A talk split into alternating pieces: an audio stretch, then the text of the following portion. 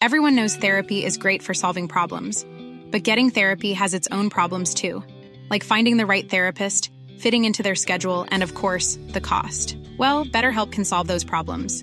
It's totally online and built around your schedule. It's surprisingly affordable too. Connect with a credentialed therapist by phone, video, or online chat, all from the comfort of your home. Visit betterhelp.com to learn more and save 10% on your first month. That's BetterHelp H E L P. Burrow's furniture is built for the way you live. From ensuring easy assembly and disassembly to honoring highly requested new colors for their award winning seating, they always have their customers in mind. Their modular seating is made out of durable materials to last and grow with you. And with Burrow, you always get fast, free shipping. Get up to 60% off during Burrow's Memorial Day sale at burrow.com slash ACAST. That's burrow.com slash ACAST. burrow.com slash ACAST. Hey, I'm Ryan Reynolds. At Mint Mobile, we like to do the opposite of what Big Wireless does. They charge you a lot, we charge you a little. So naturally, when they announced they'd be raising their prices due to inflation, we decided to deflate our prices due to not hating you. That's right. We're cutting the price of Mint Unlimited from $30 a month to just $15 a month. Give it a try at mintmobile.com slash switch. $45 upfront for three months plus taxes and fees. Promo rate for new customers for limited time. Unlimited more than 40 gigabytes per month. Slows. Full terms at mintmobile.com.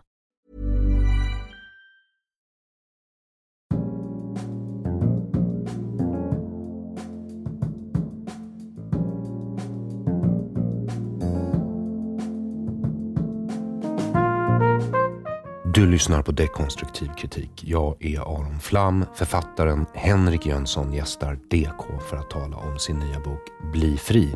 Som vi får hoppas förklarar hur man faktiskt blir det. För jag längtar.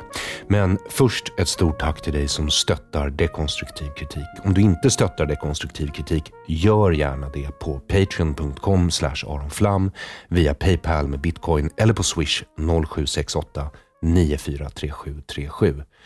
0768 943737. Youtube-fenomenet, serieentreprenören och författaren Henrik Jönsson är allt annat än slätstruken. I sin senaste bok förklarar Henrik hur man misslyckas sig till framgång. Bli fri hittar du på både Henrik Jönsson och Samistads hemsidor och länk dit hittar du i vanlig ordning på aronflam.com i beskrivningen av det här avsnittet och länk dit hittar du i beskrivningen av det här avsnittet oavsett vilken plattform du lyssnar på. Bara några klick bort således. Jag vill inte att du tror att det här är någon sorts dold marknadsföring för Henriks bok. Det är det inte. Eftersom den ges ut på Samistat som jag både är delägare i och grundare av får du lita på att jag tyckte boken var en bra idé redan när Henrik pitchade den. Självhjälpsböcker är i vanliga fall inte riktigt min kopp te. Men som jag och Henrik kan konstatera i vårt samtal, när allt handlar om elände och förfall, mord, sprängdåd och barnsoldater, är det lätt att bli politiskt deprimerad. Och då kan det vara bra att påminna sig själv om att det finns saker du faktiskt kan påverka. Om inte i samhället, så i ditt eget liv. Vi talar också om den organiserade brottsligheten i ABF Botkyrka Salem. Och då syftar jag inte på Vårbynätverket utan på Socialdemokraterna. Med de orden välkomnar jag den alltid lika charmante Henrik Jönsson. Njut!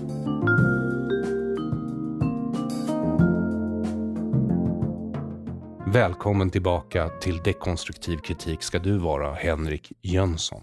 Tack så mycket kära vän. Det är alltid lika trevligt att vara här. Och det är alltid lika trevligt att ha dig här. Eh, och nu eh, befinner jag mig i något av ett dilemma därför att eh, jag är ju delägare i det förlag som har gett ut din bok. Så vad jag tycker om boken borde ju eh, vara bra eftersom jag har hjälpt till att förlägga den helt enkelt. Ja, jag ja. förstår att du, har en intressekonflikt där. Liksom, för det är inte så att du, jag du vill där... kunna såga den, men äh, det, det, det, skadar dina egna ekonomiska intressen. Nej, men det är väl snarare så att jag vill hylla den, men vem tar mig på allvar när jag dessutom ger ut den? Ja, ja. Det, det, det, kan man, det, det är ju ett dilemma som inte jag kan hjälpa dig med alltså. Ja, fast man får väl helt enkelt hoppas att lyssnarna förstår att jag ger ut den för att jag gillar den. Ja, men så är det ju. Ja. Alltså, på, på tal om det vi snackade innan vi satte igång den här podden. Och folk missar ju gärna det som inte ser hur vi arbetar. Det, du och jag drivs av lite liknande så här, utgångspunkt. Det vi, det vi gör måste vara meningsfullt. Ja, Jag, varken du eller jag skulle ju orka hålla på att ta fram en hel bok eller en hel podd eller en hel produkt bara för att det skulle vara liksom ett lätt sätt att make a quick buck.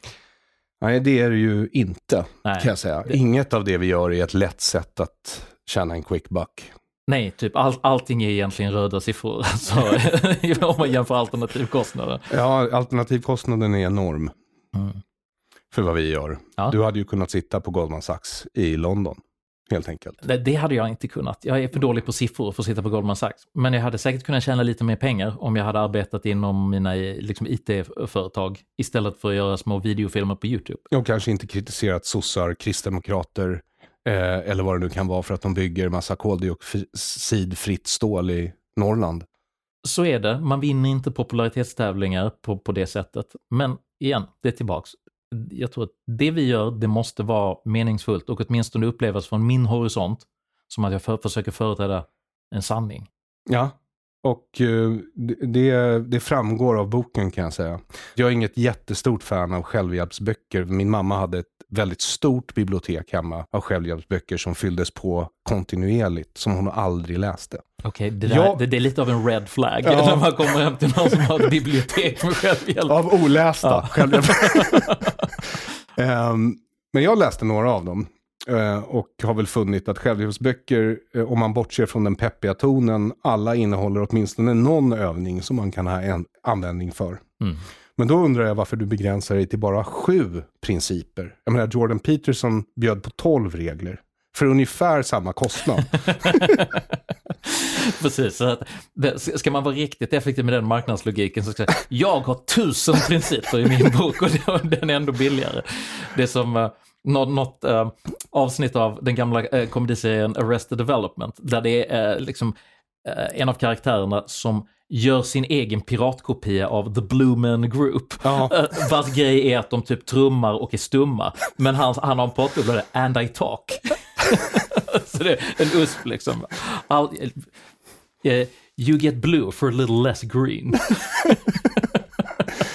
Det är en fantastisk serie. Ja. Men du har i alla fall skrivit någonting som kan sägas vara en självhjälpsbok. Den får väl sorteras under den rubriken, ja. Men Ja. Den, är, den är ganska annorlunda jämfört med vad som typiskt finns i det segmentet skulle jag säga. Kan du själv berätta vad som är annorlunda med den? Ja.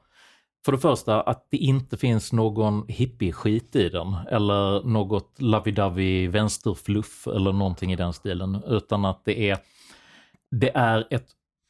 Boken representerar mitt försök att destillera ner och liksom kognitivt genomarbeta vad jag själv tycker är de viktigaste lärdomarna jag har dragit utifrån min egen resa i att försöka förstå vad frihet är för mig och hur jag ska kunna uppnå så stor inre och yttre frihet som möjligt. Då har jag försökt koka ner det i tillämpbara principer som jag sedan har specificerat i både övningsexempel och actionable bullet points. De säger att här är grejer du kan testa om du är intresserad av de här sakerna. Så att det, det är no fuss eh, och det är rätt pang på rödbetan med utgångspunkt, en självbiografisk utgångspunkt där jag utlämnar mig själv och berättar om mina misslyckanden huvudsakligen. Det gör du verkligen. Och kommer du ihåg varför jag tyckte en sån här bok var så viktig? När vi diskuterade det här innan vi ens började projektet. Nej, påminn mig. Jag hade som åsikt då att det vi gjorde, vår verksamhet, gör folk en smula deprimerade. Mm. Därför att det är ingen som förstår riktigt hur man ska kunna göra något åt saken när det kommer till sådana här stora samhällsproblem. Det. Eller den kultur vi lever i. Och eh, då tyckte jag att du skulle göra något sånt här. För du är bra på kommunikation. Och som din far säger till dig i boken, led med kärlek. Och du gör ju det. Jag blir glad att du säger det. Men jag, jag kommer ihåg nu vad du pratar om för att det är ju så här att både du och jag ägnar, jag min YouTube-kanal och, och du din podd, åt att ofta belysa oegentligheter eller samhällsproblem eller saker som är stadda i liksom förfall eller problematiska. Vilket i våra respektive liksom, publiker förstås skapar en frustration. Ja. Och nu har vi precis kommit in liksom, efter en valrörelse liksom, som har varit synnerligen smutsig där båda sidor har försökt beskylla varandra och det grövsta för saker som inte är riktigt sanna överdrifter och där båda sidor dessutom har försökt avge löften som inte är möjliga att infria riktigt och sådär. Och jag tror att jag delar den upplevelsen med ganska många. Att det där, till sist står den lite grann upp i halsen. Det känns som en smutsig bransch. Att man blir smutsig av att hålla på och försöka ta i det där. Ja. Och det är ju utgångspunkten för boken då som jag kallar för Bli fri.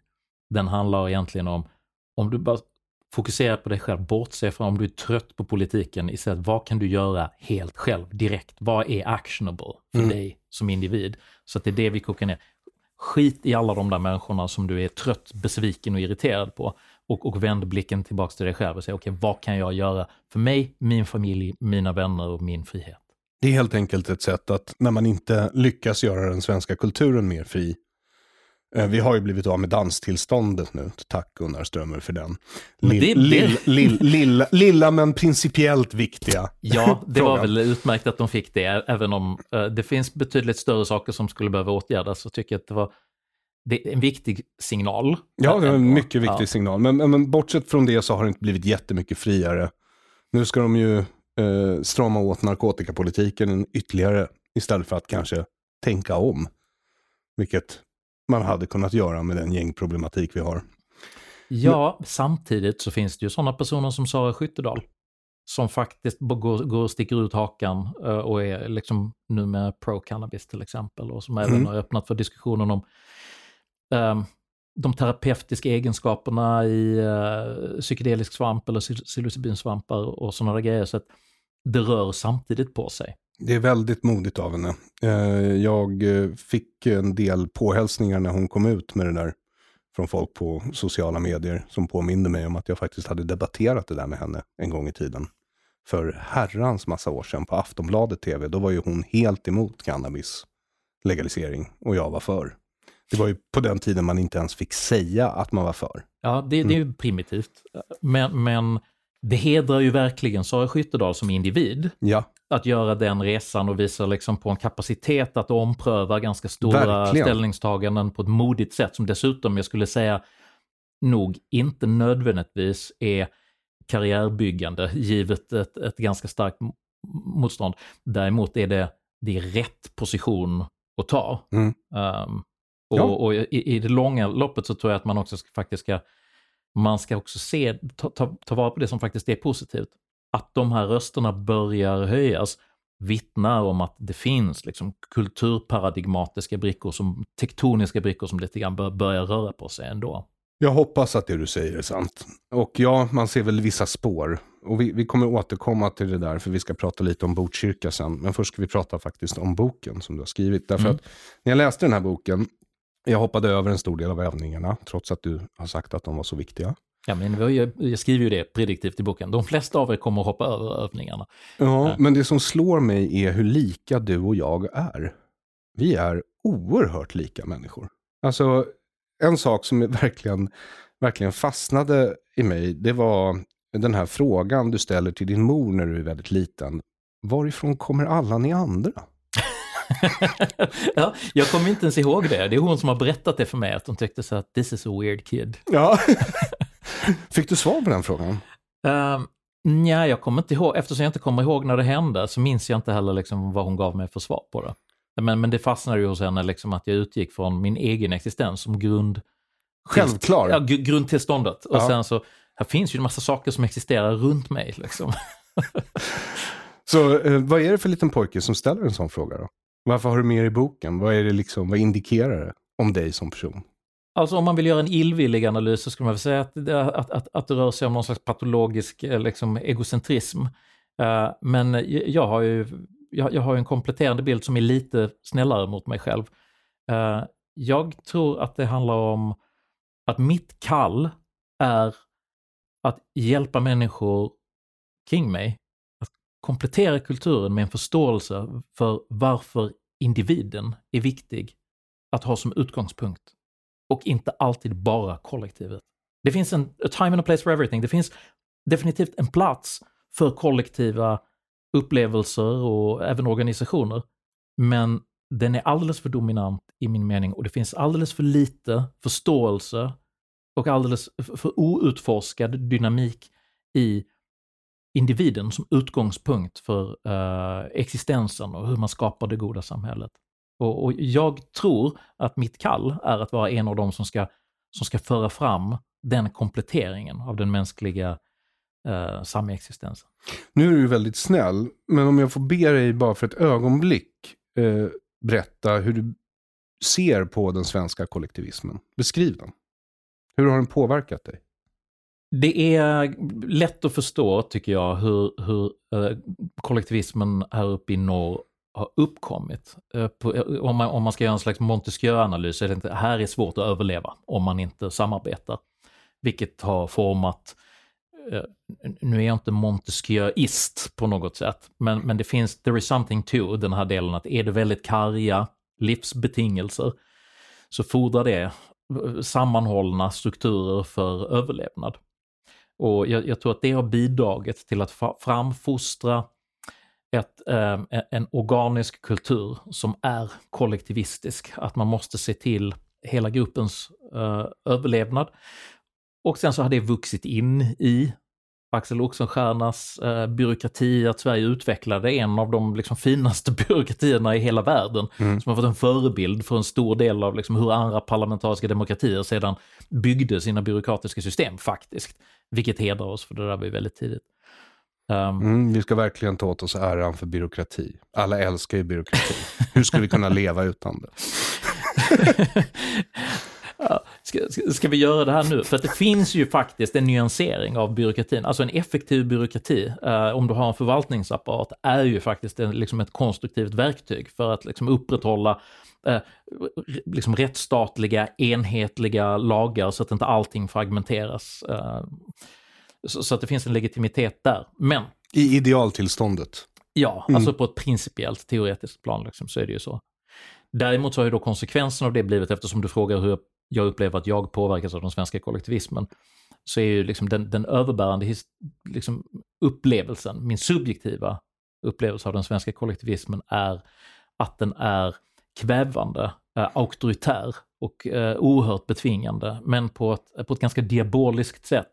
Så tillvida att den inte, den är inte totalitärt aggressiv, utan den är passivt aggressiv så tillvida att den sipprar in bakvägen i medvetandet och försöker gaslighta dig till, ett, till, ett, till att plötsligt börja tvivla på varje impuls som säger att nej men jag, jag vill göra det här som viker av. Så är det som, som en slags memento mori-ögonblick, att någon, någon liten röst står plötsligt och viskar bakom dig. Du vill inte det här. Och, och, och sen så samlas alla i, i kollektivet igen då, att det finns en betvingande komponent en slags då, eh, inneboende drift för att upprätthålla kollektivet och därigenom alltså subtilt försöka skapa en attityd där folk blir sina egna poliser som på något sätt själva backar undan från impulser som, som uttrycker då en högre grad av avvikande beteende eller individualism. Och där tror jag någonting viktigt går förlorat. Mm. Jag kommer att tänka på, vi var ju båda med på sista Hur kan vi live? Ja, Navids uh, ja, sista ja. Jag vet inte hur mycket du såg av min debatt. Vi hade lite problem, jag, jag satt ju där nere i rummet och det var lite bullrigt så vi hade, jag hade lite svårt att höra det. Jag förstår. Den skulle ju handla om frihet. Jag skulle nog säga att det var kvällens minst lyckade debatt. Eh, det slutade med att Leonidas Artakis och Hanif Bali satt och skrek på varandra medan Lars Trädgård eh, gjorde långa föredragningar och undvek svaren på mina frågor. Mm. Eh, men han sa någonting som jag tyckte var intressant, för vi skulle ju diskutera ämnet frihet. Och han använde liksom inte riktigt det begreppet, utan han, han återkom hela tiden, ja men Sverige bygger på frivillighet. Och jag sa ingenting då, för Hanif och Leonidas satt och skrek på varandra i en kvart ungefär. Eh, men jag tänkte på det, jag tänkte på det väldigt mycket efteråt, för jag har ju läst Lars Trädgårds bok Är svensken människa? Mm. Som, eh, eh och han kom ju fram till att svensken är människa. Ja, mm. jag, jag Men han är ju själv svensk, så han är jävig i den här frågan. Ja. ja. Eh, ja, och den, den har ju klart många riktigt bra poänger. Men just det där med frivillighet har satt sig i mitt huvud. Därför att han, han återkom till det hela tiden och så här, men Sverige bygger på frivillighet. Och då tänkte jag så här, men det, det, kan det ju inte göra, för vi föds ju in i det här systemet. Och frivillighet är ju inte frihet, även med den mest välvilliga tolkningen. Mm. Så å ena sidan så har han fel då. För vi- vi sysslar ju inte med frihet i Sverige. Vi sysslar kanske med frivillighet. Men Mm. hur frivilligt är det om man föds in i systemet? Då är det inte frivilligt alls. Du kan inte undkomma det. Nej, alltså det, det, där är ju, en- det där är ju en tuff fråga, men säg så här, bara för att ge lyssnarna lite bakgrund. Han, eh, Trädgård arbetar väl med, han jämför den svenska modellen, den amerikanska modellen och den tyska samhällsbildningsmodellen. Där det finns då tre olika relationer, där du har stat, familj och individ som har olika prioritetsordning. Mm. Och ehm, det vi har försökt göra i Sverige då som, som särskiljer oss, det är ju att vi har, vi sätter staten först. För att staten är skyddet, skyddar individen från familjen. För Mm. att vi menar då att eh, här uppfattar man det, är du beroende av liksom, folks välvilja eller, eller din familj så, så är du en slav för hemska krafter och därför litar vi mer på en blankett är bättre än en kusin. Mm. Och det går väl att argumentera för den ståndpunkten. Men där menar man, om jag inte, nu hoppas jag att jag inte missrepresenterar Trädgårds modell här, men den är i ballparken eh, rätt i alla fall. I Amerika där har du ju familjen först. Och det är familjen du stöttar dig på och sen så, så är staten liksom längre, man gillar inte the federal government utan är, är mer misstänksam mot, mot den typen av makt. Så ur det svenska perspektivet där man menar då att staten är garanten för individens frihet, det är ju så de resonerar, då, då går det väl att argumentera för att man det är detta som ger dig frivilligheten. Du är inte betvingad av att din släkt har åsikter etc. Det är väl, jag antar att det är så man skulle... Det är så man resonerar, Ja. men, men rent praktiskt så blir det ju så här att en individ kommer ju födas med vissa livsbetingelser. Den är ju precis lika beroende av allt omkring sig som en kollektivist som föds. Mm. Så den kommer vara tvungen att kämpa mot sin familj eller mot sin stat. Mm. Vilken tror du är lättast att kämpa mot? Ja, givetvis är det lättare att, hantera sin familj. Än en Alla ett gånger i världen, till och med med med, med dessutom utrustat med ett våldsmonopol och en militär. Till, till och med när du tar det till hedersförtryck, alltså extrema varianter av kollektivism i familjen, Ja. Så måste det vara enklare att fly sin familj inom ett land än att fly hela landet. Mm. Ja. Så det är svårt att köpa den här, för det är det som är grejen. Den svenska statsindividualismen är ju lika mycket individualism till alla och en var och gärna likadan individualism Mm. också. Och jag tar upp det här därför att ditt första kapitel handlar om avvikelse. Ja. Ja. Och då tänkte jag lite elakt skämta med dig och säga, jaha, du rekommenderar normbrytande som första princip. Men det är sant. ja, Det det men på vilket sätt? Och vad är då skillnaden mellan en individualists normbrytande och en kollektivists Ja, normbrytande? men vet du vad, jag, jag tycker du går rakt på någonting som är, som är jätteintressant här. Därför att just begreppet normbrytande har ju då blivit en glosa som, har, som, faktiskt kan, som faktiskt kan illustrera precis den svenska synen på att det är staten som frigör dig och det är också på något sätt att det finns en överstatlig ideologi som handlar om normbrytande. Men den normbrytandets frihetlighet är väldigt snävt definierad. Man ska bryta mot patriarkala normer och, och, och olika typer av eh, eh uppfattningar om maktförhållanden som är ganska snävt definierade. Den typen av normbrytande är okej. Och, och att det finns en, ett spänningsfält där illustrerades ju faktiskt för ett gäng år sedan av en medarbetare på Sveriges Radio som jag inte kommer ihåg namnet på just nu, men vi kanske kan googla fram det sen. Han fick som uppgift att göra någon slags reportageserie om just normbrytande. Och han pitchade då idén att han ville göra ett reportage om normbrytandet som norm på Sveriges Radio. Just det, Lars Ågren. Heter det inte så? Lars Ågren. Ja. Han försökte ju bryta mot Vad var det han? Ja. Ja, Efternamnet rings a bell. och Um, resultatet var... han, blev- han fick kicken till sist, han fick, han fick ju gå. Och, och det där är ju ett så himla liksom, skolboksexempel på att han, han bröt fel norm, slog in i väggen liksom, och så var det med den frihetligheten. Så, så att det, det jag föreslår i min bok och det jag ger övningar på, det är det, alltså vad jag skulle kalla ett inre brytande av normer som innebär att vägra låta sig begränsas av andra människors förväntningar. Och för att kunna göra det så måste man även vara lite slug. Du måste vara lite slug i hur du utför det så att du inte onödigt skrämmer upp. För att, ofta det här, den kollektivistiska impulsen är driven av rädsla huvudsakligen. Det är så jag har upplevt det. Ja, jag är helt enig, Henrik. Så att börjar du avvika på ett för flagrant sätt mm. så skrämmer du upp krafter som kommer att försöka göra det mycket svårt för dig. Så att eh, man bör vara lite strategisk där och i, i hur man exekverar där och, och, det är en del av det jag försöker beskriva i det här kapitlet. Du... Och din strategi var helt enkelt att lämna landet? Ja, och det, det är ju det som leder till princip två. Helt enkelt Exakt. att byta kontext. Mm. Precis. Det var så du gjorde det? Ja, så var det. Och vad lärde du dig? Ja, alltså lärdomen som jag fick just av värdet av att byta kontext, det, det är ju att det nu är det inte så att mitt råd är inte att alla människor måste flytta till andra sidan planeten, för det är det enda sättet som man uh, kan förstå sig själv och lära sig eh, bli mer fri. Däremot så menar jag att genom att i någon mån förändra sin kontext tydliggörs den habitualisering eller den, så att säga, den fostran som du själv har internaliserat i kulturen som du är född i. Så att jag menar att det, att ta sig någon annanstans är ett sätt att exponera för sig själv sina egna hårda programmerade kanter och konfronteras med dem.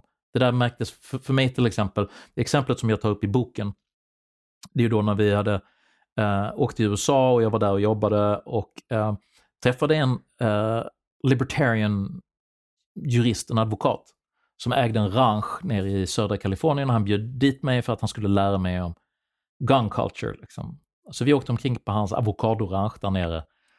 Och jag var fascinerad liksom, så vad, vad gör du med alla dina avokados? Och då sa han, ja men jag säljer dem här nere vid highwayen. Och då blir jag liksom som en elevrådsordförande, bara helt automatiskt. Jag bara, men vad har du för tillstånd för att göra det? Liksom? Du kan ju inte bara sälja livsmedel. Det är alltså då, eh, och han bara kollar på mig så här, You've been living too long in a socialist country man. Mm. Det låter som en film, men han sa det till mig och han var sådär, han hade liksom en pistol där i jeepen där vi satt och åkte omkring. Liksom. Det kändes verkligen som en, som en cool film. Ni, liksom, Nicolas Cage hade kunnat spela den här killen. Uh, men det gav mig en så stor aha-upplevelse där jag tyckte så att jag som såg mig själv liksom redan då som, som en free spirit på något sätt var plötsligt extremt svensk och töntig. För det var det andra när vi var ute och sköt på hans ranch. Han skulle ju visa med sina vapen och sådär. Det var det andra jag frågade honom, liksom, jag blev helt nervös. Jag hade aldrig hållit i ett eldvapen. Jag är liksom ingen stor vapenfetischist eller sådär. Det kan vara kul med lite pang-pang ibland, men det är, det är, inte en big deal för mig. Men när jag fick ett, äh, liksom, en AR-15 i, i handen och han bara sa att yeah, fire away. Och min fråga är liksom så att, men är det verkligen, kan man avlossa ett eldvapen bara sådär hur mm. som helst? Och han bara kollar på mig. It's my fucking ranch man. Mm. you, can do, you can do whatever you want. Och det där var nyttigt. Det blev väldigt tydligt för, för mig då att här finns grejer liksom som gör att jag är så himla Eh, en produkt av det här systemet ändå. Ett annat exempel som jag har i boken också, det är när vi flyttade till London ett gäng år senare, så började jag med att ringa Skatteverket när jag skulle sätta igång ett bolag. För jag visste inte att de första typ 150 000 kronorna man tjänar där, eller då i alla fall, var eh, skattebefriade. Helt enkelt för att de har en rationell eh, syn på att det är inte värt den administrativa kostnaden att administrera eh, bolag som tjänar mindre än liksom, 150 000 spänn. Helt rimligt, rationellt och till dig som är politiker som lyssnar nu, en, en, en, en puck som är väl värd att ta upp även för svensk räkning i min mening. Om man vill hjälpa folk att kunna bli eh, mer självförsörjande och mindre bidragsberoende. Men jag blev ju utskrattad av den engelska Inland Revenue som tyckte liksom så att du ringer hit och liksom, vill betala skatt, men du har ju inte tjänat några pengar.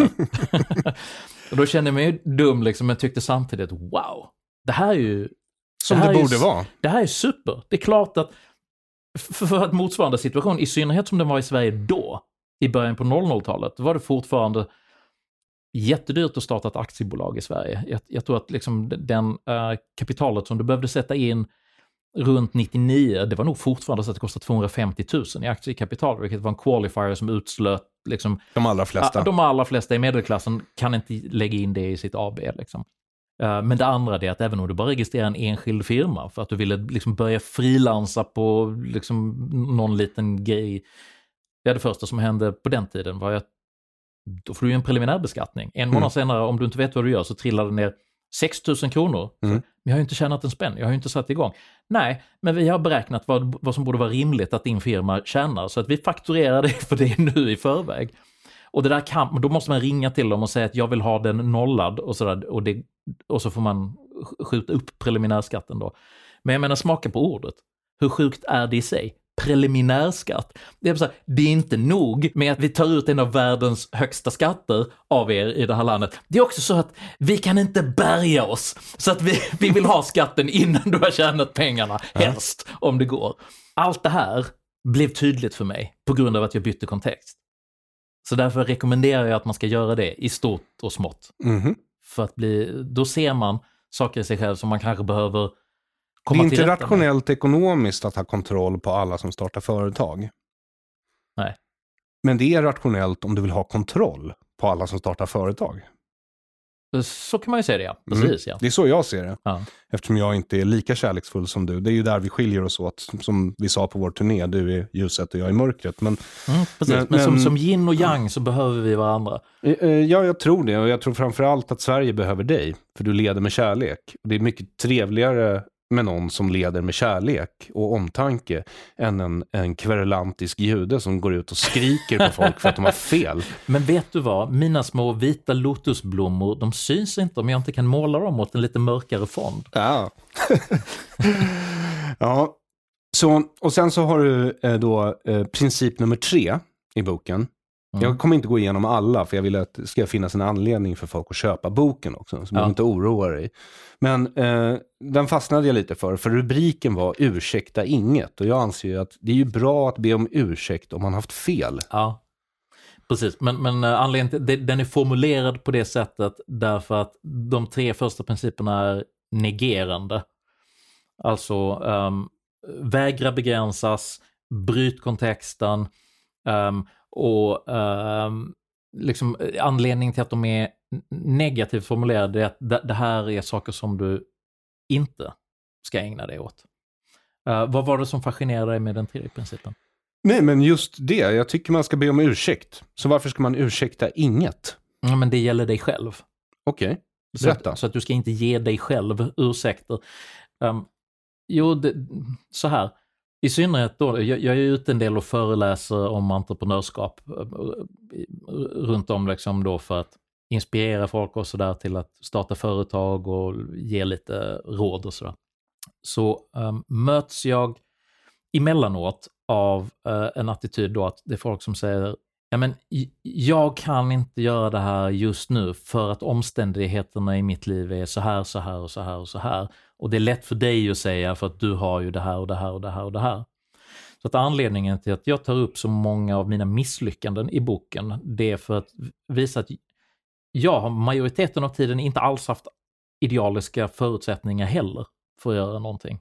Och jag har varit utfattig två gånger i mitt liv och byggt upp pengar och förlorat pengar igen. Och haft ganska jobbiga liksom, livsbetingelser. Så att vad jag menar med att inte ursäkta någonting, det är att eh, inte försöka slå ifrån sig ansvaret för de små steg till förbättring som du faktiskt kan ta. För att varje situation, and I'm a firm believer in this, i varje situation, även om du har liksom om du sitter i fängelse och har det helt eländigt så finns det ändå små saker du kan göra i din omedelbara närhet för att göra din situation lite mindre shit. Eller något bättre. Ja. Och, och, och det där funkar som, som ränta på ränta. Att folk tenderar att tänka i abnorma steg. Man ser en vision som är liksom hundra trappsteg upp direkt och säger att jag kan inte ta det klivet för det är för stort. Ja men du, du kanske ska börja med att snurra på dig din vänstra sko och sen snurra på dig din högra sko. Och när du har båda skorna på så kanske du bara ska ta ett steg och så säger du att ja men ett steg, jag ska ju ända upp dit, det går inte. Ta de små stegen för att för varje steg så bygger du på. Och jag ger flera exempel på hur jag gjort det själv i boken. Så det är det jag menar med att ursäkta inget. Ge dig inte själv ursäkten för det är bekvämt att säga att men just nu kan inte jag. Och han kan säga det för att X, Y, Z. Det, det är inte sant. Det där är ett mind game till stor del som folk använder för att kunna skriva av sitt eget ansvar och slippa göra alla de jobbiga små, små, tråkiga stegen till att gradvis förbättra situationen. Ja, det slog, slog mig när jag läste boken hur likt egentligen det är att vara entreprenör och komiker. Med viss skillnad. Men det Mm. handlar ju om hur man tillgodogör sig misslyckanden. Ja, precis så. Alltså hur du hanterar risk om du vill vara enkel. Mm. För misslyckas kommer du ju göra. Definitivt. Frågan är liksom om du tar till dig lärdomar från det och utvecklas. Men precis. Det är det, det som är hela grundbulten. Elon Musk beskrev entreprenörskap någon gång som entrepreneurship is eating glass every day and learning how to love it. Ja, jag tror det var eating glass and staring into the abyss. The abyss, just det. Så är det. Ja. Precis. Ja, men vet, och det, det är ju en helt apt description. För att alla vet ju att vara just entreprenör, det vill säga att vara den som driver upp ett nytt venture, det, det är alltid hög risk. Mm. Det finns i allmänhet få färdig upptrampade stigar att gå på. Utan du, du är väldigt ensam med en machete i en okänd djungel där fler och fler parasiter börjar fästa sig på din hud som suger ditt blod medan du är så att jag hoppas att det finns en dunge här framme för att min idé var att det fanns typ en skatt här någonstans i den här bisarra djungeln. Staring into the abyss. Mm. Ja, nej, men skillnaden då mellan entreprenörskap och humor det är att om du trillar på ett bananskal i ditt projekt så förlorar du pengar. Om jag trillar på ett bananskal på rätt sätt så kan jag tjäna en miljon. På det sättet låter ju stand-up mycket trevligare. Eh, ja, men eh, det är bara emellanåt Ja. kan jag säga. Finns det en scen för slapstick på scen nu för tiden? Nej. Har vi någon sån här, typ, Alltså, jo, alltså slapstick i Sverige är ju stort. Eller jag skulle nog säga att det som är störst i Sverige inom humor, den största delen av humor i Sverige är lägre än slapstick. Det är buskis liksom. ja men vad heter de, Stefan och Christer? Ja. Så, så, Så det, det, är stort fortfarande, eller? Ja, ja, absolut. Ja. Enorma publiksiffror. De äger nästan varenda privatteater i hela Stockholm, de där killarna. De är superrika på att skämta om att oj, jag råkade mjölka en tjur och nu dricker jag sperma liksom. Det är väl bara att gratulera att de har en populär produkt. Ja, absolut. Nej, det är ingen snack. Mm. Eh, ibland kan jag önska att vi kanske hade några abstraktionsnivåer till kulturellt eh, i just humorsektorn. Men, men eh, det är en bra början. Eh, Många har börjat där nere på golvet. Ja. ja. Så det är väl det. Och, ehm, sen så säger du att man ska vara flexibel. Och det har också med misslyckanden att göra. Mm. Och här skiljer vi oss åt lite. Jag tror jag är lite mindre flexibel än vad du är. För det är ju två delar som krävs för att bli entreprenör. Du måste ha pannben av titan. ja. Seg. Du, jag, Ja, det ordet och jag samtidigt måste så måste du veta när, när du måste ändra dig. Ja, precis. De står ju emot varandra lite. Vi kallar det ju att göra en pivot i uh, startup-sammanhang. Mm, Ja. Det låter ju bättre än jag hade fel, vi gör så här istället. Ja, alltså att, att, en, en lyckad, lyckad pivot är ju ett hjältedåd. För det innebär ju att du har din business igång, du har typ folk och allting kostar pengar och du säger att vi lägger om produkten för att det vi gjorde först funkade inte riktigt. Twitter till exempel började ju sitt liv som en form av podcastverktyg. Mm. De gjorde en pivot och blev en mikroblogg istället.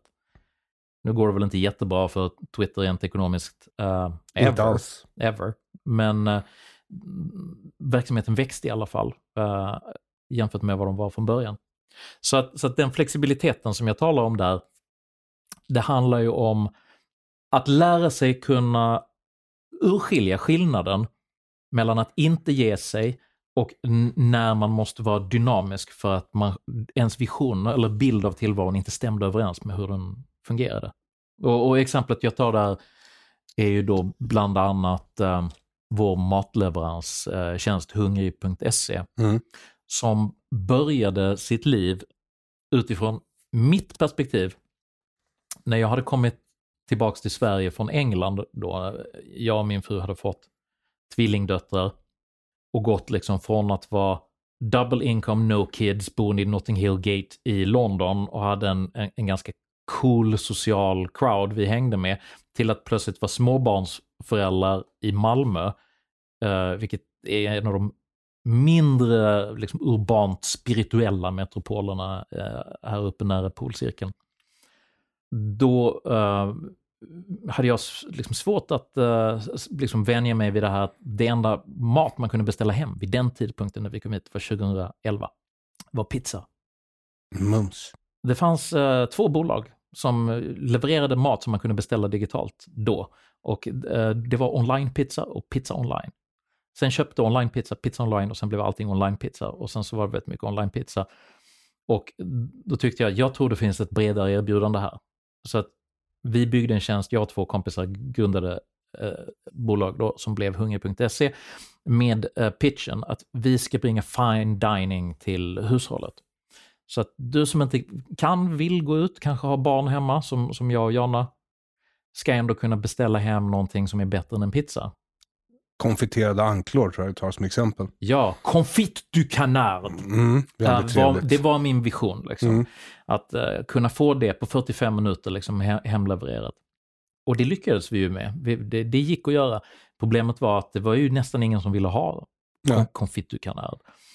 Det svenskarna ville ha, um, säg så här, en av de första kunderna som vi hade är en jättetrevlig restaurang i Malmö som heter eh, Årstiderna i Kockska huset.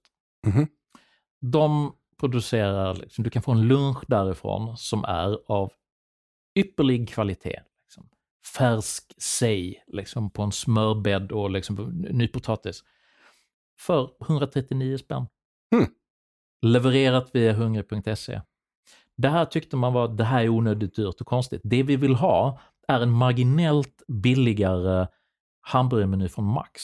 Så att det är liksom så här, priset är så himla liten skillnad. Så 129 spänn för en ganska undermålig fast food-upplevelse. Mm. Good stuff. Uh, 20 spänn dyrare och du får liksom torskrygg. Nej tack, spara gärna de pengarna. Det, det, var obegripligt för mig, men det var inte förrän vi gjorde en pivot. Och så att vi måste släppa den här ambitionen på att vi ska alltså bring fine dining uh, till, till hushållet. Och istället bara bli, det var då vi liksom tog namnet Hungrig. Istället så kallade vi oss liksom restaurang online, var det vi hette mm. först. För vi tänkte. Så, så, så, blev vi hungrig.se istället. Och sen så fick vi in i snabbföljd en massa snabbmatskedjor då lyfter det. det. Så det var vår pivot. Så att man måste vara flexibel. Det är så att min dröm Hej, jag Ryan Reynolds. Recently, I asked Mint Mobiles legal team if big wireless companies are allowed to raise prices due to inflation. They said yes. And then when I asked if raising prices technically violates those onerous two-year contracts, they said, what the f*** are you talking about, you insane Hollywood ass?" So to recap, we're cutting the price of Mint Unlimited from $30 a month to just $15 a month. Give it a try at mintmobile.com slash switch. $45 up front for three months plus taxes and fees. Promo for new customers for limited time. Unlimited more than 40 gigabytes per month. Slows. Full terms at mintmobile.com. Everyone knows therapy is great for solving problems. But getting therapy has its own problems too. Like finding the right therapist, fitting into their schedule, and of course, the cost. Well, BetterHelp can solve those problems.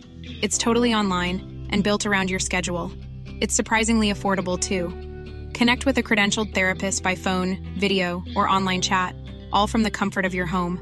Visit betterhelp.com to learn more and save 10% on your first month. That's BetterHelp H E L P. Om hur den här affären skulle funka stämde inte överens med marknaden. Nej, men din dröm var ju att leverera högkvalitativ mat på kort tid till äh, människor. Ja. Och nu blev ju drömmen istället att leverera lågkvalitativ mat till människor. Ja. Ja, så det är ju inte, är det en pivot eller är det att man helt byter affärsidé då? Vet du vad, det här kanske inte skulle kvalificeras som en fullständig pivot för att vi stannade ju i segmentet vad vi skulle göra. Vi bytte ut uh, liksom ambitionsnivån på enheterna vi levererade så att säga. Um, men det, det, det, kan klä skott för flexibiliteten. Att, att vi, mm. vi gör ju, den metoden som vi använder när vi bygger våra bolag är liksom organisk iterativ. Det innebär att vi, vi släpper produkt tidigt och itererar den hela tiden för att se vad som funkar. Istället för att liksom sätta sig i sin källare och jobba tre år och sen så komma med en produkt som har kostat flera miljoner kronor och sen visar det sig att vi har tänkt fel för vi missbedömde helt hur folk verkligen skulle vilja använda den. Du beskriver eh, manusförfattarens jobb nu. är det så? Du sitter tre Nej. år i en källare och Så skriver- är det inte nu längre. Nu går man ju och pitchar bara idéer och sen om någon är intresserad så kanske man sätter sig ner och skriver. Men, men eh, N- Nu är det väl typ så här, hey ChatGPT, can Ja. you write me 10 jokes that would fit the parliament? ja, eh, och eh, det tror jag nog att den kan. Du såg väl Fredrik Andersson har ju försökt göra det där med den. Okej, nej det har jag faktiskt inte sett. Skriv ett Fredrik Andersson-skämt. Och då bli, gör, skriver den någonting så här, ja ah, nej men kineser är inget bra, fast egentligen är alla människor lika mycket värda. Så det här var ju bara i- på humor, det var ju inget kul. eh, så de misslyckades, men när jag bad den skriva ett skämt så lyckades den över förväntan. Varför fryser datorn? För att det lämnade Windows öppet. det, är, det är ju något av ett dad joke. Något, men vet du vad? Ja. Rätt eh, bra i min kontext. Kunde passa bra mellan Fritzl-skämt och, och, och svensk Sverigekritik. Alltså, det här är ju en helt annan diskussion, men det här med liksom, de här nya AI-systemen är ju extremt intressant eh, att hålla ögonen på. Mm. För att det finns nu liksom i mina cirklar så är det, det är rätt många som liksom ber ChatGPT göra olika grejer som den inte klarar av så bra. Och sen så avfärdar de teknologin som så, "Hö, den kan ju inte skriva en korrekt juridisk eh, text alls, det är fullt av faktafel här och här och här. Jo, men alltså vilken visionslöshet. Vad den här maskinen gör är ju någonting som är helt unikt, någonting helt nytt. Det, det har aldrig funnits en sån här grej tidigare. Det här är ju någonting, det här kommer att, min spaning, ersätta hur man söker information helt och hållet på internet forever.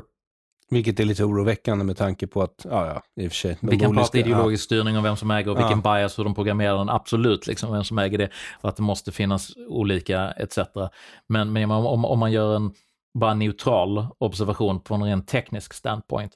Tidigare idag, liksom, jag var uppe och poddade med uh, Tove Livendal på eh, Svenska Dagbladet och efter att vi hade poddat så stod hon och letade efter ljudfilen, för de har en, en, en Mac där, liksom, där alla poddars filer lagras på något sätt. Mhm. Och det tog henne ett gäng minuter liksom, att hitta filen, för det var så mycket mappar och liksom Mm. trixa sig igenom. Det där kommer att vara, ett, det är ett så arkaiskt sätt att förhålla sig till informationsorganisation i en dator, så att det kommer att vara liksom lika sjukt som ehm, typ en telegraf är för oss som kommunikationsmedel. För naturligtvis har du en AI inpluggad i operativsystemet så att du bara säger den där filen vi precis spelade in, ge den till mig nu. Mm. Det är klart så ett operativsystem kommer att vara organiserat. Det här är en fråga om kanske månader innan det där börjar införlivas överallt. Så ja, sidospår, bara på tal om Ja, ja, men det är ju fascinerande och oroväckande. Ja. Alltså både och kan man Visst, säga. ja, definitivt. Det kommer ju påverka en hel del människors arbete och uppehälle. Utan tvekan. Eh, Det här är det, här är det största sedan internet. Ja, och när slår de igenom på bred front? 2027 typ? De här AI-systemen. Ja. Eh, Arms Race eh, är igång nu, för att nu har både Microsoft och Google lanserat sina eh, positioner i det här. Vilket innebär att Apple kommer väl antagligen uppgradera Siri på något sätt med steroider. Och det innebär att alla de här tre vet att den som vill överleva dominant, det handlar om vem som har den bästa AIn. Mm. Så att allt, allting riktas in på det där nu. Så att nu blir det berg och dalbana tror jag. Det här kommer gå fort. Roligt. Äntligen Mm. lite nytt med krig och korruption och gängvåld och allt vad det är. Så, På tal mm. om mörk och ljus då. så eh, nu är det så att eh, sen har vi det här med Antonio Gramsci. Mm. Jag minns inte, vi var på något ställe någonstans och så pratade vi om den långa marschen genom institutionerna och du Mm. sa att det var Gramsci och jag sa att det var någon annan som jag nu har tappat namnet på, dumt nog. Eh, det visade sig när jag slog upp det i efterhand, för du fick medhåll från publiken om att det var Gramsci som hade sagt det, att båda har sagt det. Nej, vad intressant. Enligt internet i alla fall. Ja, måste... Och min gubbe var lite tidigare än din, men eh, din gubbe populariserade begreppet. Okej, så y- your dude said it before it was cool. I think it was, and I think Ja. it's important att föra till protokollet att så är fallet. Ja, Men- men, fair enough. Ja, men, men jag tänkte inte gå in på det så mycket, utan eh, du är intresserad av Gramsci därför att du vill påverka kulturen med den här boken. Ja, Med hela din gärning. med hela min gärning, precis. Ja. Både den förra och, och den här. Och allt du gör på nätet. Och allt jag gör på nätet och även min kommande bok, för att de här, det här är tänkt som en bokserie med tre böcker egentligen. Där den första är för hjärnan, den här är för hjärtat och sen ska det komma en som är praktisk. Liksom. För kuken. För, för kuken. Lex Frank Andersson, kuken ska ha sitt. Ja, nej men vad är den tredje om? Förlåt, jag avbröt dig. Det var bara Ja. så perfekt. Ja, den är, den är för, för, för kroppen, så att säga. Det är alltså bara konkret, så här ska du jobba. Alltså, det, det, men, men jag vill inte binda mig till exakt hur den kommer att vara, men, men jag har en tanke här som jag haft i flera år. Uppenbarligen. Och, och den, den underliggande grejen är, jag ser det som, det jag vill blicka tillbaks på på min dödsbädd är att jag gav det min fulla energi till att försöka komplettera den svenska kulturen med ett, det individualitetsperspektiv som vi diskuterade i början av vårt samtal. Ja, eh, och där, vi är ju väldigt lika som sagt. Nyfikenhet, en hel del självplågeri, en vilja att ta mycket skit. Mm.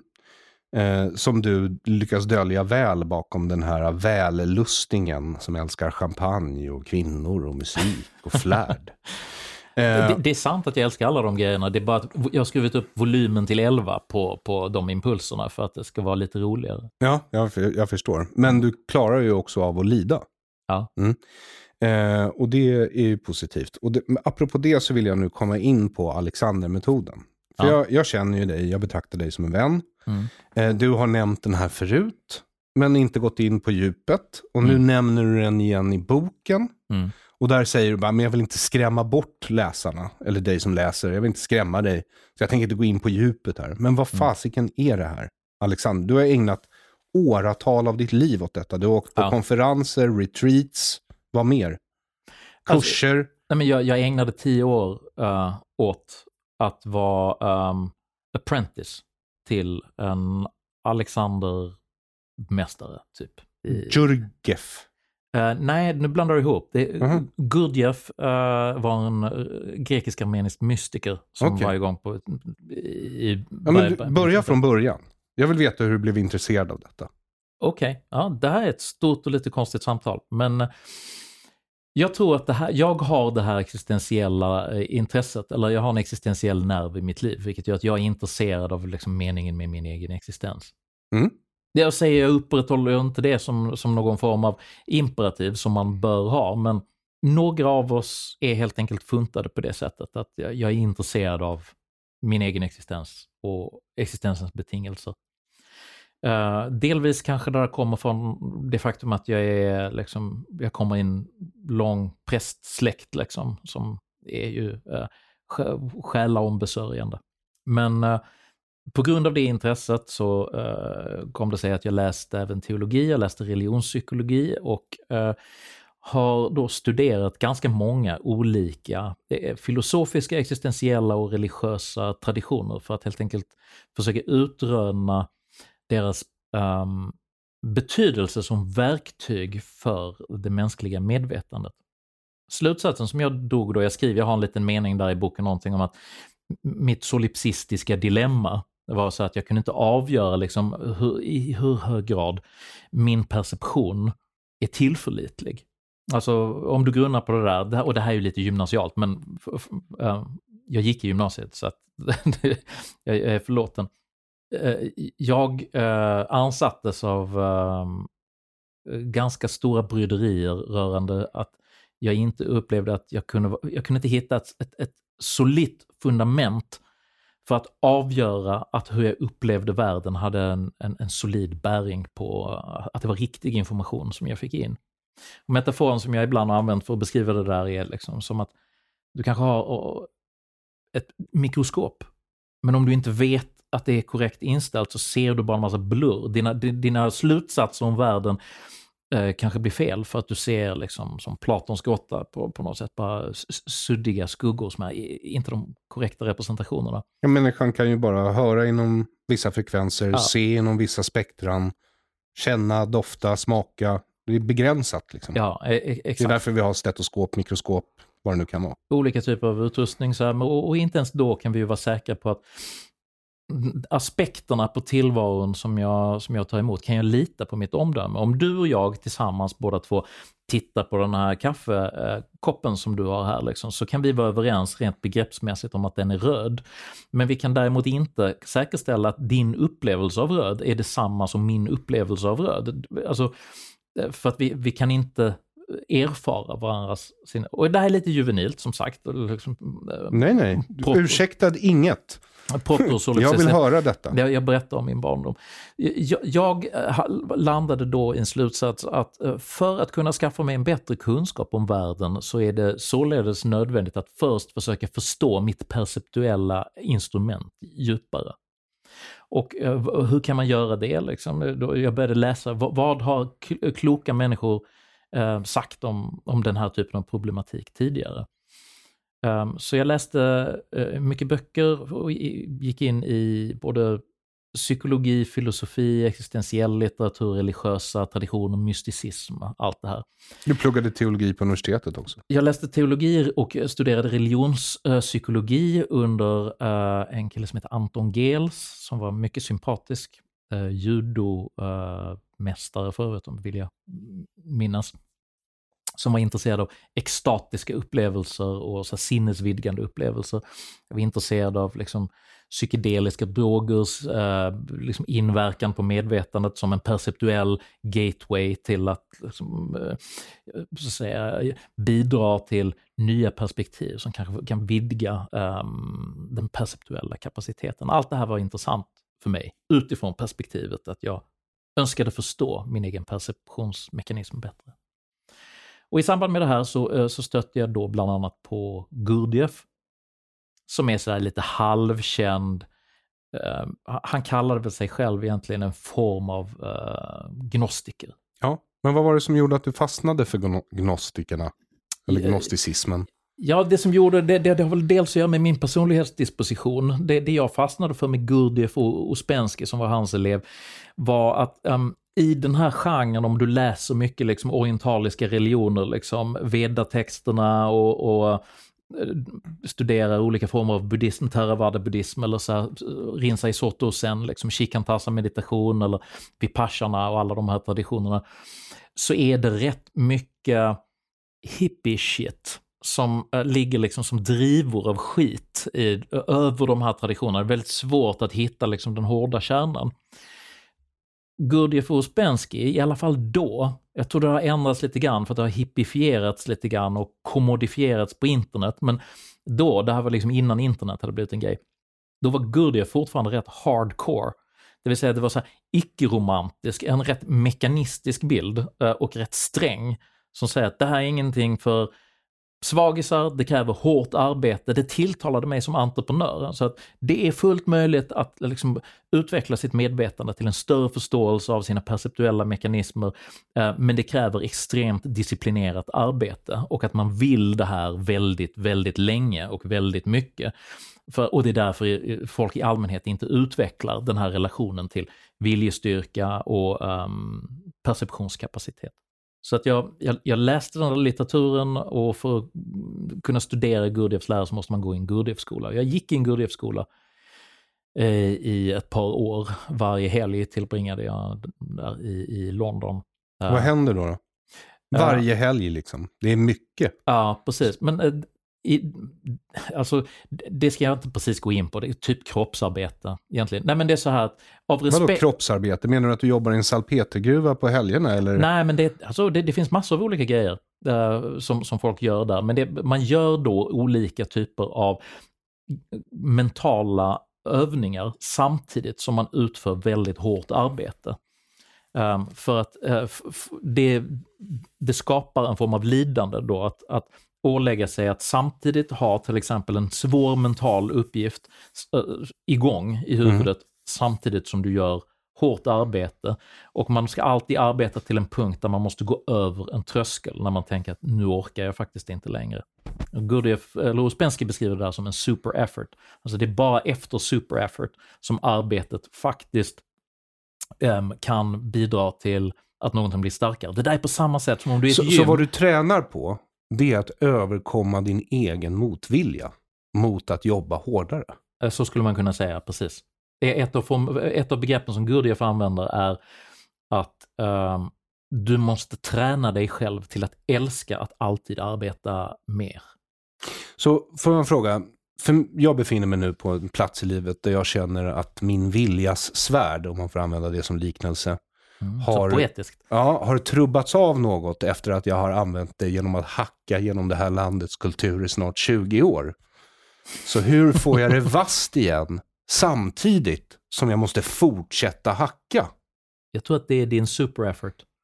Det här är utmaningen att, att fortsätta bortom den punkt när man tror att man inte längre klarar det.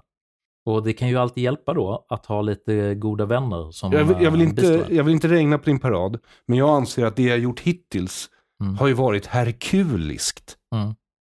Jag har liksom gjort något enormt.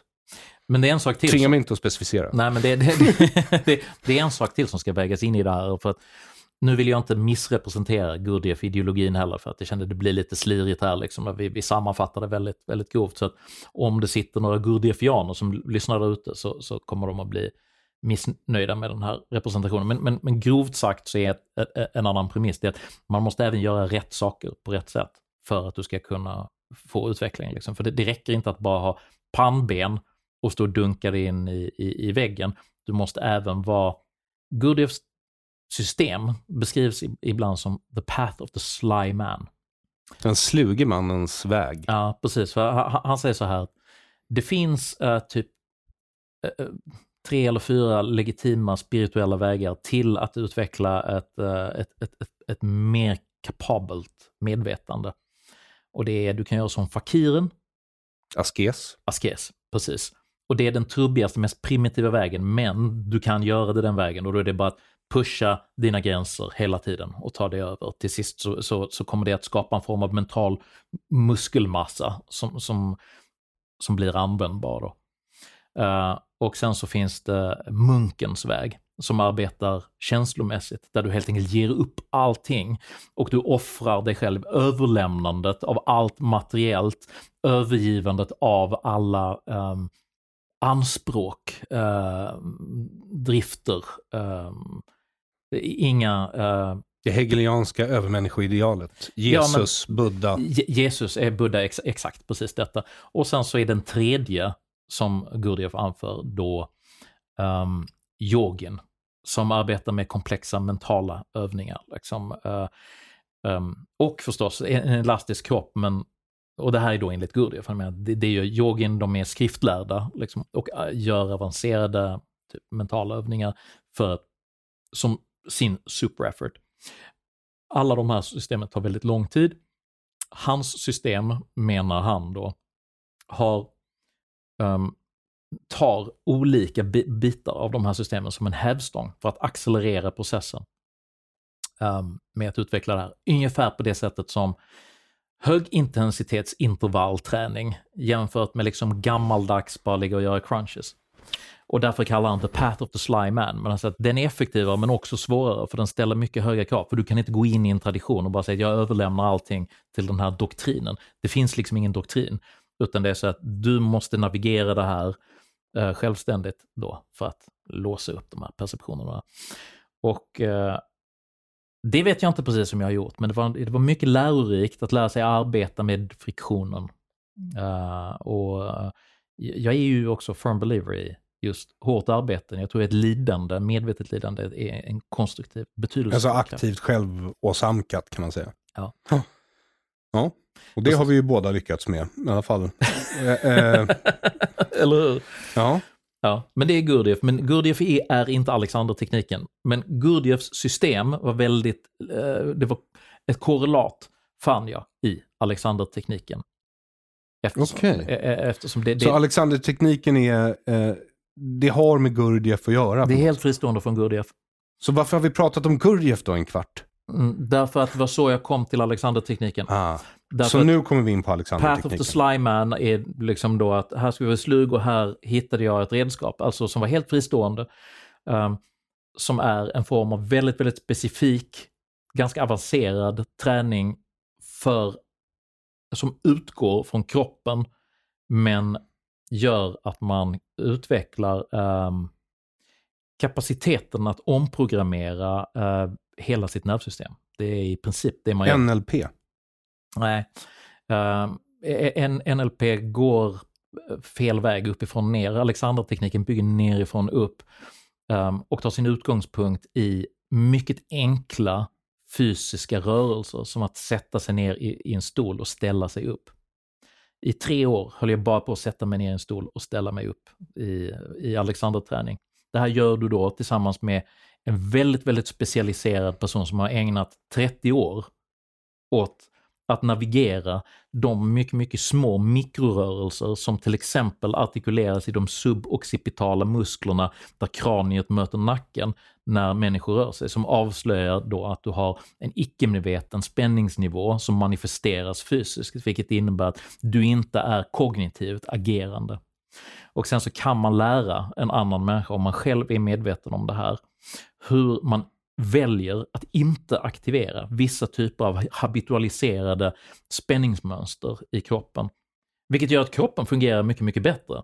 Och jag tror fortfarande att det är anledningen till att jag eh, funkar så pass bra som jag fortfarande gör rent fysiskt. Tillskriver jag faktiskt till viss betydande del Alexandertekniken. Mm. Men den stora utdelningen då på Alexandertekniken är i min mening inte att du du får en lite snyggare hållning och eh, mindre muskelspänningar. Den stora utdelningen är att du får ett redskap för eh, deprogrammering av habitualiserade reaktionsmönster. Det låter toppen. Jag använder bara LSD, men, men eh, det där låter också toppen. Det är en bra grej. Och, äh, jag, jag, är inte negativ inställd till LSD heller. Nej, jag förstår det. Det handlar ju om dekonstruktion på något sätt. Man, ja. Eller analys. Man plockar isär sig själv och så, så plockar du ihop det själv. Och det är ju självhjälpsarbete som jag ser det. Ja, ja. Den, den här uh, lärarinnan jag hade i, uh, i London, som var, hon är död nu, ett geni i min mening. Autentiskt geni. Fullständigt bindgalen, men ett geni. Och hon uh, hjälpte mig att montera ner hela min identitet och sen byggde vi upp den igen tillsammans. Och efter vi byggde upp den tillsammans, sen monterade jag ner den själv och byggde upp den en gång till. Skulle du säga då att du är mer dig själv nu än du var innan du började? Eller skulle du säga att du är ett nytt själv? Det finns en underliggande essens som är um, dig. Som är jag. Uh, sedan så är, um, säg så här, essensen är som hårdvaran. Uh, identiteten är som operativsystemet. Och sedan så i operativsystemet, när du väl har operativsystemet så kan du avgöra liksom vilka applikationer du faktiskt vill köra. Så att säg min reaktion på avokadoförsäljningen, att va, har du inte till, ett tillstånd? Det var en app som körde i ett ganska sunkigt operativsystem. Nu har vi fortfarande kvar samma essens. Jag har skrivit ett eget operativsystem som är mycket bättre än det jag hade då. Så det är inte längre kompatibelt med vissa av de apparna som folk hade för, kom förinstallerade efter min uppväxt i Sverige. Mm. Ja, någon felinstallerade din, din kollektivistapp. Tydligen så var det någon, någon sektor på hårddisken där som var, som var lite trasig och det var kanske det window of opportunity som jag slank ut igenom. Eh, jag tänkte att vi inte bara skulle prata om din bok idag. Det här är kanske det konstigaste samtalet för, för mina lyssnare, de som lyssnar på det här, och prata om de här grejerna. Jag tycker att det här är jätteviktigt. Inte bara, alltså så här är det för min del. Um, jag är ju kompis till dig och mm. det var väldigt kul att läsa den här boken därför att uh, jag ser ju vissa likheter. Vi har liksom båda medvetet och uh, med dårars envishet uh, misslyckat oss fram till det vi är. Vilken fin beskrivning. Ja, vi har misslyckats oss fram genom livet. Ja, ja. och jag är supermisslyckad nu. Bara så du vet. ja, alltså... Welcome to the club. Ja, nej men det är, nej, men det, alltså, det, det, jag tyckte det, ja, men det är fascinerande. Sen är du ju liksom, du är något mer flexibel än vad jag är. Det kan man säga. Och du, du tittar in på kärlekshållet som en, lite mer, ska man säga, du är lite mer pragmatisk tror jag. Det finns ett diplomatiskt element i det där mm. som, som, som jag tror um, funkar bättre för, för min del. Jag är icke-konfrontativ.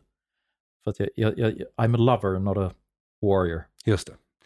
Och jag är vad jag är, helt enkelt. Superkonfliktsökande. Ja, men du är en krigare ju. Ja, men ja. Sen vet man inte om det är en själv eller ens omgivning som har programmerat en till det. Eller hur? Inte förrän man har gått igenom tio år av en galen judinna i London som river ner den eh, inifrån och ut. Men eh, jag tänkte att vi inte bara skulle prata om din bok. Jag tycker alla ska köpa din bok. Jag tror det är uppenbart eftersom den kommer ut på Samistat. Och jag antar att du ska ut på någon sorts turné.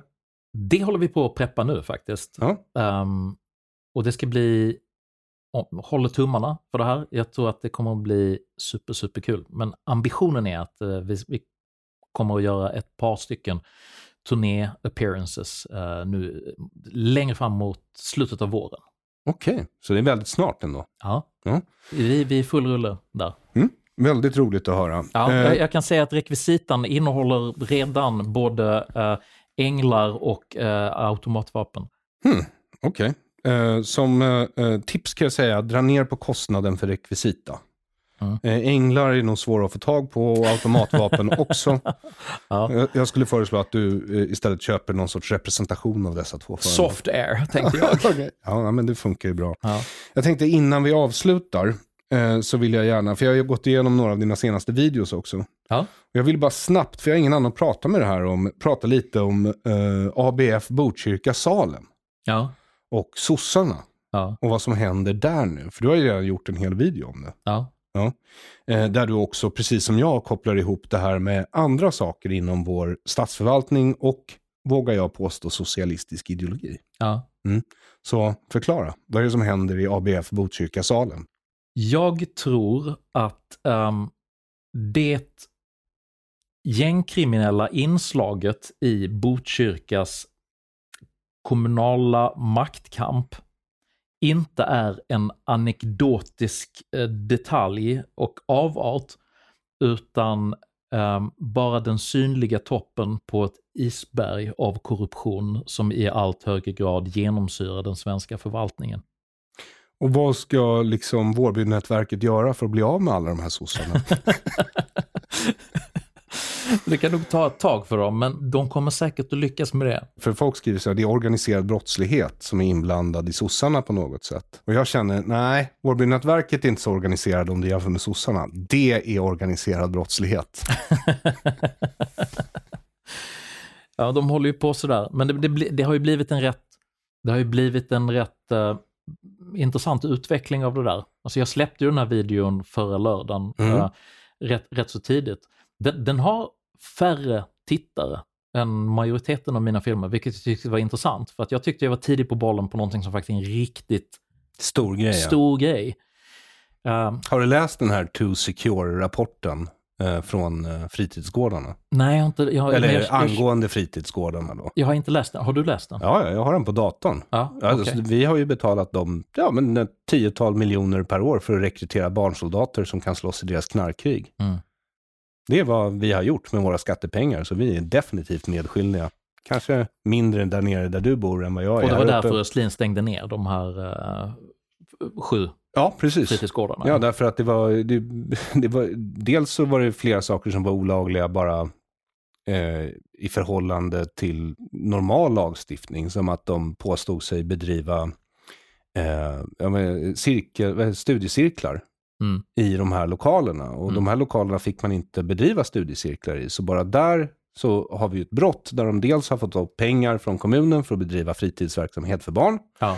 Och sen så har de ju då sökt pengar från Folkbildningsrådet till alla sina studiecirklar. Och så har de gått runt på gården och bett alla skriva ner sina namn och personnummer. Mm. Och jag tror ju att det här är högst normalt inom eh, Folkbildningssverige. Alltså Ja. att många, många av de här studiecirklarna, oavsett om det är Vårbynätverk, sossar eller bara vanliga människor med brädspelsintresse inblandade, så är det en form av förskingring av skattemedel. Ja. Det är liksom systemet är gjort för att missbrukas och har alltid missbrukats. Jag snackade med eh, Magnus Ranstorp om Mm. det här för något år sedan. Och han har ju grävt en hel del i det där själv liksom, och varit drivande i det och bli, gjort sig ganska impopulär inom delar av socialdemokratin just på grund av att han har varit på um, föreningslivsbedrägerier. Men han, eh, när vi pratade då så framhöll han ett exempel på um, antalet loggade timmar då som han hade, jag tror det var Göteborg, um, som då ligger till grund för hur mycket pengar man kan söka. Det var så absurt högt liksom att det inte, alltså det finns helt enkelt. 2016 hade de här, den här fritidsgården, en av fritidsgårdarna hade tydligen 900 studiecirklar, tre om dagen. De, de, de gör inget annat. Och de får ju inte ha det här på den tid de bedriver fritidsverksamhet. Så de kan ju bara ha det då när lokalerna, och, då, och inte ens det får de ju egentligen ha, för mm. de ska bara ha fritidsverksamhet i lokalerna. Ja. Så, och det, det, här var liksom grunden. Sen har vi det här med liksom att det är gängbrottslingar inblandade då. Och som tydligen är svåger med någon i ABF, Botkyrka, Salem. Och ja. Sen lägger vi ihop det då med den här gängkriminelle som fick hyra ett hus av, vem var det? Uh, ja, hans namn är ju inte offentligt i de Exakt, det är lustigt det där. Ja. Eller hur? Mm. För jag menar, här borde man ju tycka att Expressen borde kunna skriva ut fler namn. Alltså han har gjort ett fantastiskt jobb, Fredrik Morenus, ja. med, med det här. Det är inget snack om den saken. Men i vissa fall... Han är bra, måste jag säga. Moreno. Eh, mycket, mycket, ja. mycket bra. Mycket bra. Ja. Ja, inget ont att säga om honom. Han har, varenda reportage jag läser, trots att det är kvällstidning, tycker jag relevant, viktigt, borde gjorts för länge sedan. Mm. Mm. Jag skyller inte på honom på att de borde gjorts för länge sedan. Han har väl kämpat som alla oss andra med att föra fram saker ingen vill veta om. Men där har du kanske också förklaringen till varför videon går så dåligt. Det är ingen som vill veta om det här. Mm. Jag gör också den bedömningen. För det krockar med vår världsbild så fruktansvärt mycket. Sverige, världens minst korrupta land. Men jag, jag publicerar ju en svit av exempel bara för att försöka driva då tesen att jag, jag har ingen liksom, research på det här, för det finns ingen övergripande research som är gjord internt i Sverige om korruption och missbruk av förvaltningen som, som helhet. Uh, men jag plockar upp ett gäng exempel, bara ett axplock som jag kunde gräva fram på, på en dag. Ja. Och då är det till exempel, i Malmö så har uh, Trollmyr, uh, en, en kommunpolitiker där, haft kännedom länge om att det romska rådet till exempel, de, de nyttjar kommunens resurser och lokaler för att har sina krisigrätter, som är ett parallellt rättsväsende. Eh, och när hon konfronterades med, med, med den här informationen så säger hon då enligt en inspelning, en dold inspelning som Expressen hade tagit del av. Ja, vad vill ni att jag ska göra åt det här? Det, här, det är ju, stänga ner dem vore ju politiskt självmord.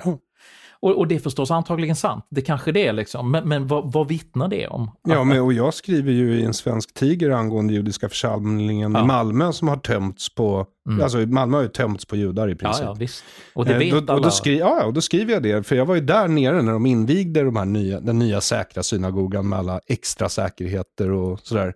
Mm. Efter att din kompis Dan hade donerat jag, 10 miljoner till synagogans säkerhet. Privat donation, det är inte ja. staten liksom. Precis. Bara för att han minns den judiska församlingen från sin uppväxt och ville behålla den närvaron i vad han ser som sin stad. Ja. ja då var jag ju där nere och det är ju liksom, då var ju massa politiker där och sen så pratar de fint om hur viktigt det är med judar och sen så går de ut och så frågar jag några av liksom församlingsmedlemmarna. hur viktigt det är med judar. Det, det ja, men liksom, ja, det är jättekonstigt. Det är ja. alltid bara konstigt. Så ja. frågar jag några, de, de, alla judiska församlingen där som är någorlunda nyktra, de säger bara som det är, men det är ingen av de här som kommer göra ett skit för oss. Därför att om du bara tittar ut mot Rosengård så ser du liksom deras egentliga väljare.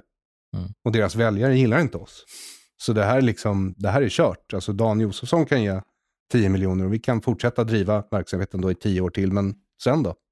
Ja, ja, och SSU Malmö, de sjunger liksom antisionistiska ja. sånger och så i första maj-tåget och det, det, det, var en grej i media liksom. Så, så att all, allt det där, det är förfärligt och det förekommer. Men apropå det du säger om kopplingen till det här större, så vet jag att Jon, Johan Westerholm satt i den här podden, jag tror det var 2019, och vi diskuterade Ibn Rushd.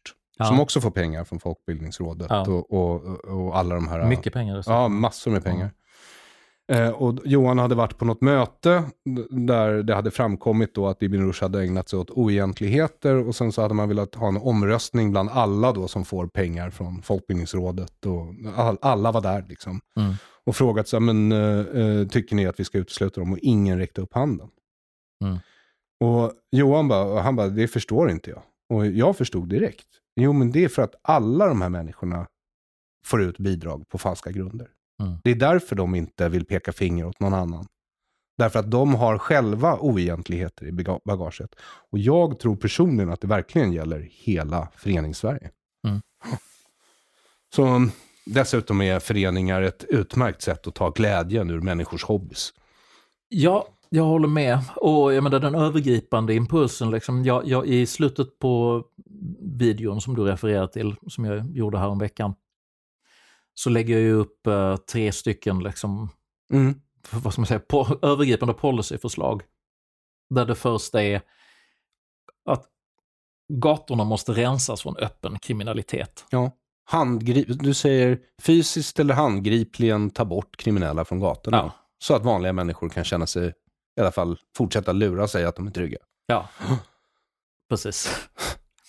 Och sen så är det andra, att vi måste på något sätt få till en, en övergripande genomlysning av hela förvaltningen för att identifiera eh, korruption och, och klippa av de eh, bitarna som eh, dränerar via eh, olika former av eh, bedrägerier pengar ut ur förvaltningen.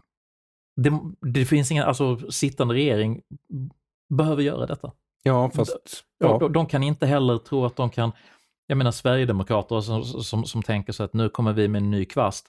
Det, det, det, finns mycket låga förutsättningar för att lyckas driva igenom förändringar när hela förvaltningen fungerar som den gör.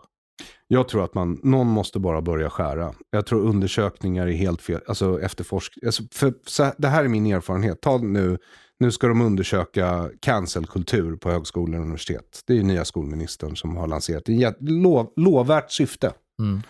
Men den här utredningen kommer ju gå till någon jävla kommunistperson. eh, som kommer skriva bara, nej men det förekommer inte och i den mån det förekommer behöver vi faktiskt mer cancelkultur.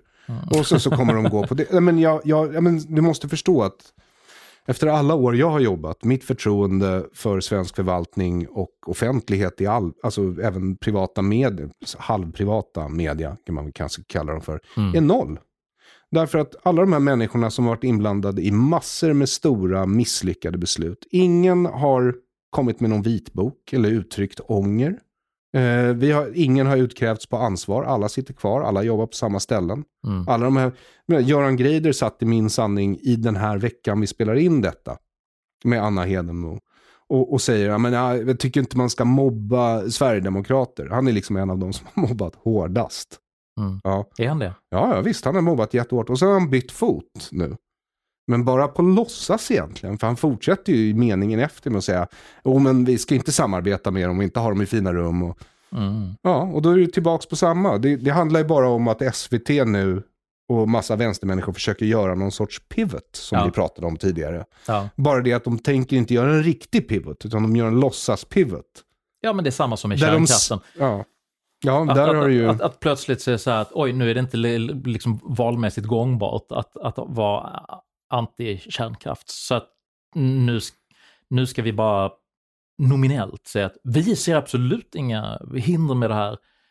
Och så får den interna liksom, vänsterflygen bara sitta ner ett litet tag. Liksom. Men det, det där är ju ren politisk opportunism, liksom, de vet ju vad de gör. Alltså he- hela den här konstiga branschen som är politik fungerar ju på det sättet. Liksom. I Sverige i alla fall. Ja. Det finns väl länder där folk faktiskt utkrävs på ansvar och sen inte får jobba med det mer. Det måste finnas någonstans på jorden. ja, alla de västerländska parlamentariska demokratierna verkar ju må lite dåligt just nu, Japp, ska jag säga. det kan man säga. Det är därför man behöver bli fri själv. Man kan inte hoppas att politikerna kommer rädda ens liv. Det är lite grann så jag resonerar, så att eh, man får försöka göra det bästa i det lilla och tänka att positiva konsekvenser även kan eh, dissemineras i samhället på det sättet. Jag är ju en varm anhängare av att försöka bygga ett nytt samhällskontrakt som är organiskt baserat på ett starkt civilsamhälle på det sättet som vi har överlevt i det här landet i liksom hundratals år. Vi är överens igen, Henrik. Skål Får för det. hoppas att folk vill lyssna på det här. Nej, men jag tycker ju 1974 års grundlag är ett härke Ja, jag håller med. ja, Mm. och borde åtgärdas. Men nu har de nu gjort det ännu svårare att ändra i grundlagen strax efter att de såg till att göra Har, det, har, det, har de redan gjort det?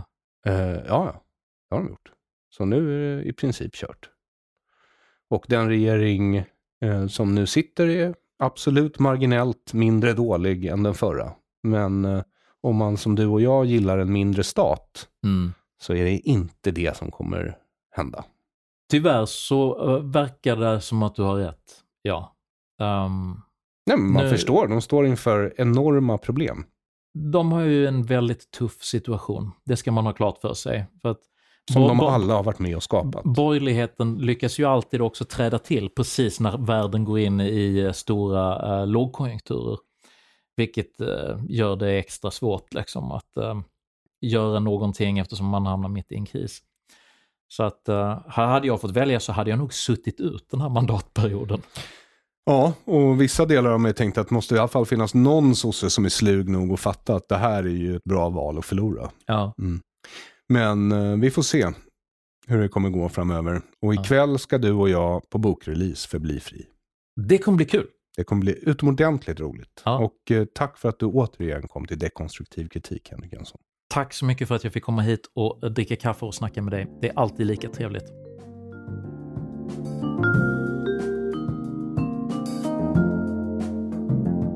Tack för att du har lyssnat på Dekonstruktiv kritik. Avsnittet gästades av Henrik Jönsson och följer du honom inte redan så hittar du länkar till hans sociala medier och hemsida där du kan köpa boken Bli fri på aronflam.com i beskrivningen av det här avsnittet. Och ett stort tack till dig som stöttar dekonstruktiv kritik. Om du inte redan stöttar dekonstruktiv kritik, gör gärna det på patreon.com aronflam med ett ord patreon.com slash aronflam i ett ord, via Paypal med bitcoin eller på swish 0768 943737. 0768 943737. Jag är Aron Flam. Till nästa gång. Ha en god tidsenhet.